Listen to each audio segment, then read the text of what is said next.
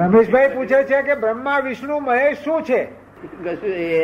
રૂપક છે રૂપકો રૂપકો છે ત્યાં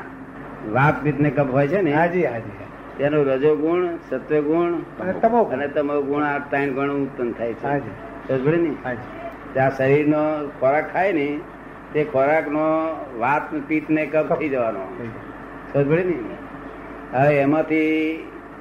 જેની પિત્તની એ હોય તો સત્વગુણી કહેવાય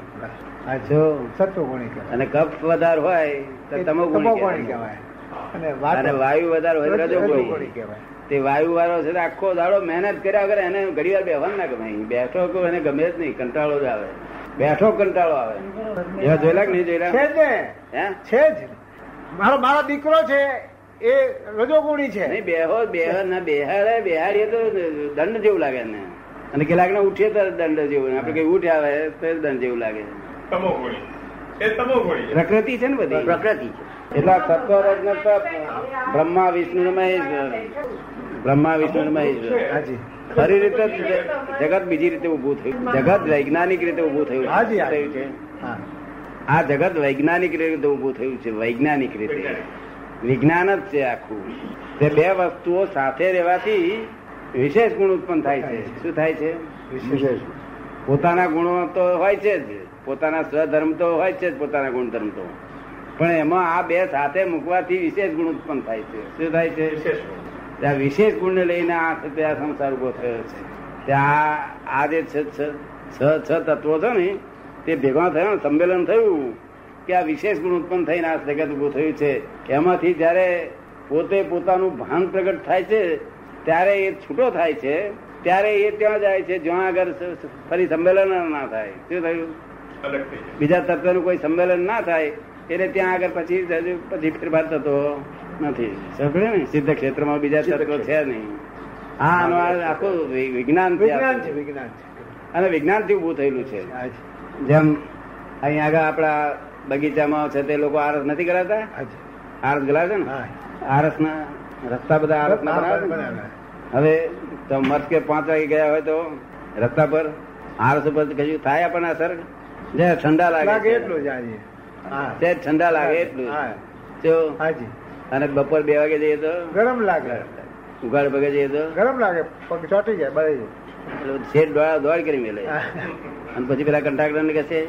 કે તમને કહેતા આયા હતા, સર, પથ્થર લગાયા તો તાર તો વિશેષ ગુણ ઉત્પન્ન થયો છે નોય પથરા પથરાનો ગુણ ગરમ નથી હા શીતળ ખબર પડી ને આ તો સૂર્યનારાયણ ની હાજરી થી વિશેષ ગુણ ઉત્પન્ન બે બે વસ્તુની હાજરી થી તીસકો વિશેષ ગુણ ઉત્પન્ન થયો તે હમણાં જશે સૂર્યનારાયણ એ જતો રહેશે. Normal થઈ શું કહે? માટે પથરાનો ગુણ ગરમ નથી પથરાનો ગુણ ઠંડો છે તો ખબર પડી ને હાજી એવું વિશેષ ગુણ ઉત્પન્ન થયેલું છે આ બધું એ શાસ્ત્રોમાં લખાય એવું નથી આવા શબ્દોથી ઉતરાયું નથી આ આ તો હું જે છે તમને તો સમજાવું છું ને શબ્દોથી તો ખેંચી ખેંચી શબ્દો લાવું છું બાકી જે મારી સમજમાં છે એ તમને એ- એ સમજાવી શકાય જ પૂરેપૂરું નહીં. પૂરેપૂરું એના સમજાવી શબ્દો જ ના ના હોય હોય હાજી એના શબ્દો જ ના હોય આ તો તમને ખેંચી ખેંચીને સમજાવું છું કે આપણે દરિયા કિનારો હોય ત્યાંથી એક મહિલ છેટે છે તે આપણા કમ્પાઉન્ડમાં આજ આજ લોખંડ ખાઈએ લોખંડ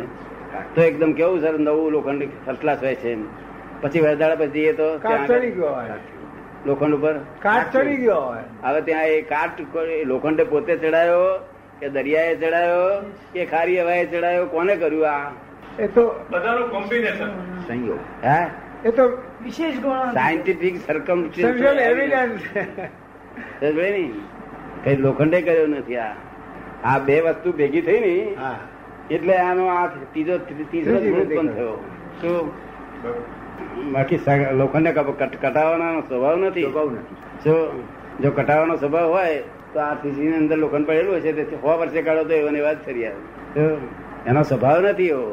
આ બીજા તત્વો એના ભેગા મળી આવે છે. બનાવે છે, બરોબર છે. આ આરસીસીમાં છે ને એમ તોડો ને તમે તોડેલા પચાસ વર્ષ પહેલા નાખેલા સળિયા તોડેલા એક્ઝેક્ટ આમ હાથ વેચાતા લેવા જવા દેવા તમે સમજાય આ ઉપરથી તમે બરોબર હું શું કહેવા માંગુ છું કે તે? બીજા તત્વની ગેરહાજરીમાં એ એમને જ રહે છે પણ જ્યારે ભેગા થાય છે બીજા તત્વની હાજરી ના હોય તો એમને વધે. તે સિદ્ધ ક્ષેત્રમાં બીજા તત્વની હાજરી નથી શું? આ બીજા તત્વની હાજરી અને તે પ્રવર્તનશીલ છે જેવા છે તત્વો બરોબર પ્રવર્તન છે હા નિરંતર વહેતું જ છે જગત આ જગત વહેતું જ છે જેમ નદી વહેતી હોય ને હાજી હાજી તે આપણે કોઈ જગ્યાએ અહીંથી આમ નદીમાં એક હોડી મૂકીએ બનાવે તો ચલ્યા જ કરે આ કા- કાગળની બનાવીને તો ઘડી પછી જોઈએ તો દસ ફૂટ જતી રહી તો કેટલાય ફૂટ જતી રહી તો આ વહેતું જગત છે તે વહેતા જગત તમે ગયા અવતારમાં તમે અગિયારમાં માઇલ ઉપર હો હા અને આ અવતારમાં બારમા માઇલમાં હો ગયા અવતારમાં છે તે તમને અગિયારમાં માઇલ ઉપર